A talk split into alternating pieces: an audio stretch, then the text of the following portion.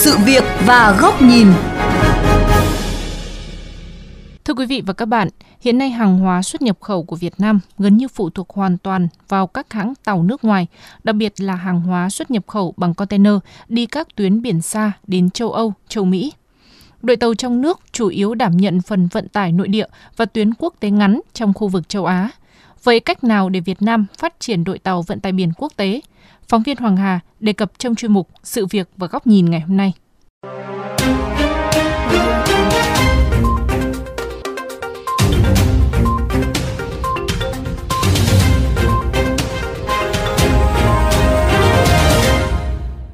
Mới đây, tại Đại hội Cổ đông Thường niên, người đứng đầu Tổng Công ty Hàng hải Việt Nam VIMC khẳng định tiếp tục chuyển hướng đầu tư vào đội tàu vận tải container nhằm nâng cao năng lực đội tàu, hạn chế tình trạng hãng tàu nước ngoài ép giá, tăng giá cước bất hợp lý.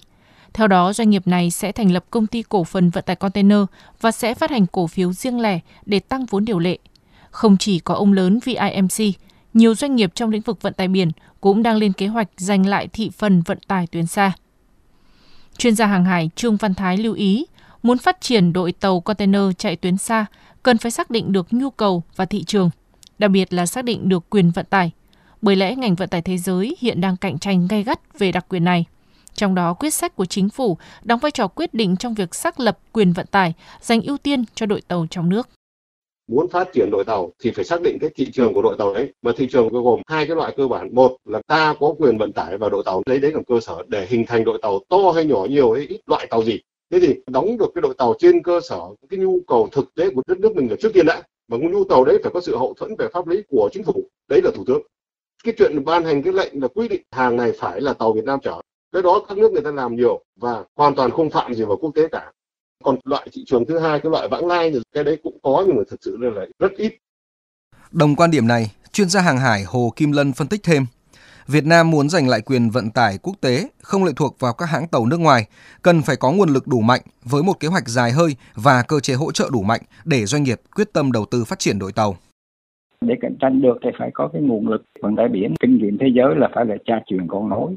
Muốn làm cái này là phải là cái hệ thống mà nó có quyết tâm rất cao mà đầu tư rất lớn mà lâu dài thành một cái business của một cái gia tộc giống như là Medline này các hãng lớn là làm sao anh quản lý thế nào để thị trường nó phát triển nhanh và nó cạnh tranh nó lành mạnh? Đó là vai trò của nhà nước.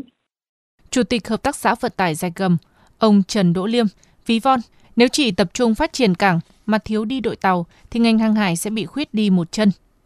Việt Nam đã có cảng nước sâu, có thể đón siêu tàu, vì thế, việc thiết lập đội tàu chuyên tuyến quốc tế là rất cấp bách, bởi lẽ kim ngạch xuất nhập khẩu của nước ta hiện đã lên tới gần 670 triệu đô la Mỹ năm 2021, trong khi đội tàu hiện có quy mô khá nhỏ, chủ yếu phục vụ thị trường nội địa và một số nước khu vực nội Á. Vì thế rất cần những chính sách đặc biệt tạo cú hích phát triển lĩnh vực này. Đã có cảng rồi thì phải nghĩ đến vận tải, cũng phải đi từng bước một Thế còn phát triển nó như thế nào thì bây giờ là phải có sự hỗ trợ của nhà nước. Thì một là cái chính sách huy động vốn về thuế, đào tạo nguồn nhân lực, chính sách xuất nhập khẩu. Từ đó thì khuyến khích các doanh nghiệp người ta đã có sẵn đấy để người ta phát triển. Dưới góc nhìn khác, ông Nguyễn Xuân Kỳ, Tổng Giám đốc Cảng Quốc tế Cái Mép, nơi từng đón các siêu tàu vận tải quốc tế cho rằng không phải quốc gia xuất nhập khẩu nào cũng có đội tàu container lớn, kể cả châu Âu, cũng chỉ có hai ba nước có đội tàu container, hay Mỹ cũng không có đội tàu container.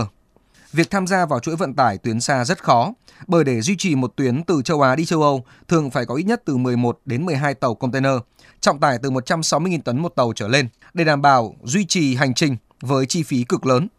Tuy nhiên, việc tham gia vào các liên minh lớn là cực kỳ khó khăn. Việt Nam có thể tham khảo kinh nghiệm của Trung Quốc về liên minh từ chính các hãng tàu trong nước.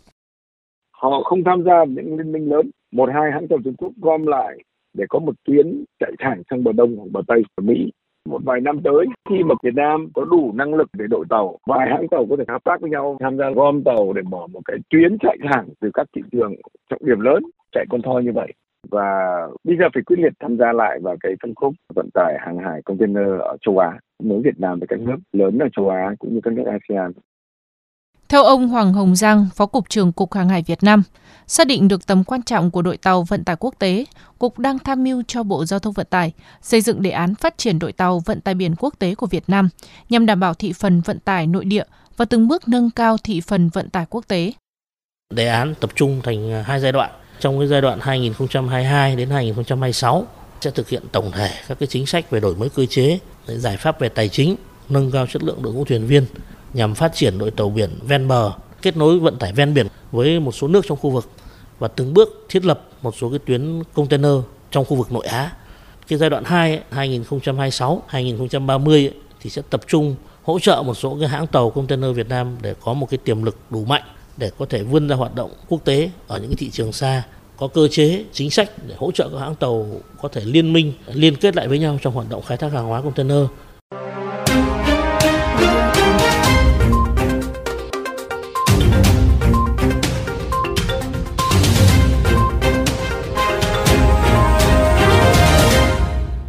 Thưa quý vị và các bạn, phát triển đội tàu vận tải biển quốc tế từng bước giành lại thị phần từ tay các hãng tàu nước ngoài là xu thế tất yếu của những quốc gia có lợi thế bờ biển dài, có hệ thống cảng nước sâu và có thế mạnh xuất nhập khẩu như Việt Nam. Dưới góc nhìn của VOV Giao thông, để làm được điều này, cần phải thay đổi phương thức xuất nhập khẩu mà hàng hóa chỉ được giao và nhận tại cảng Việt Nam, ưu tiên quyền vận tải trong các hợp đồng xuất nhập khẩu và khuyến khích đầu tư vào đội tàu container trọng tải lớn.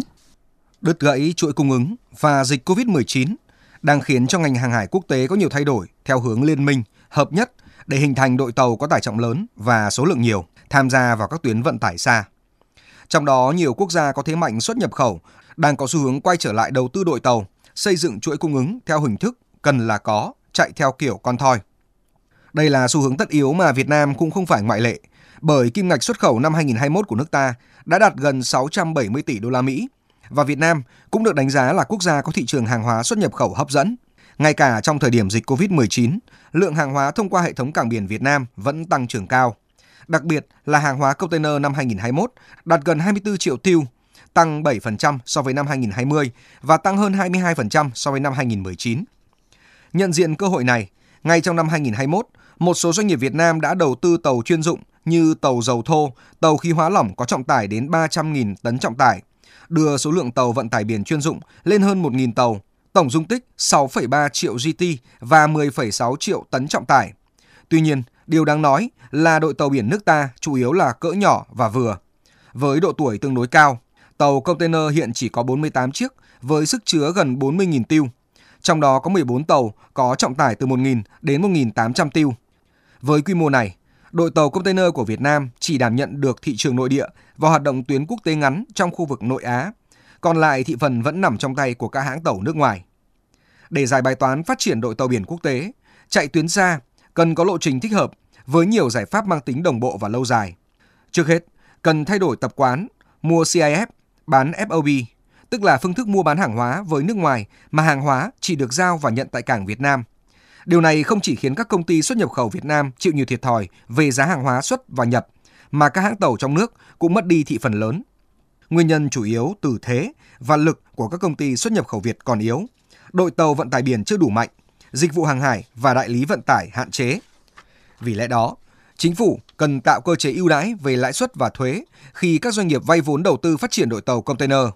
Cụ thể trong giai đoạn từ nay đến hết năm 2026, cho phép các doanh nghiệp không áp dụng thuế VAT khi nhập khẩu tàu biển vận chuyển hàng hóa, miễn thuế nhập khẩu khi chủ tàu mua và khai thác tàu container từ 1.500 tiêu trở lên hoặc tàu chạy bằng năng lượng sạch và các tàu chở LNG. Đồng thời, cần có các chính sách hỗ trợ đào tạo nhằm nâng cao chất lượng đội ngũ thuyền viên. Một vấn đề nữa là cần có sự hậu thuẫn đắc lực từ chính phủ trong việc giành lại quyền vận tải. Các doanh nghiệp vận tải cũng cần chủ động mở rộng thị trường. Trước mắt, nên tập trung vào phân khúc thị trường châu Á, từng bước tham gia vào các tuyến vận tải xa thông qua các liên minh nước ngoài hoặc gom tàu từ một số doanh nghiệp trong nước. Qua đó giúp giảm chi phí vận tải, nâng cao tính chủ động trong hoạt động xuất nhập khẩu, tránh tình trạng hãng tàu nước ngoài ép giá và tăng giá cước bất hợp lý.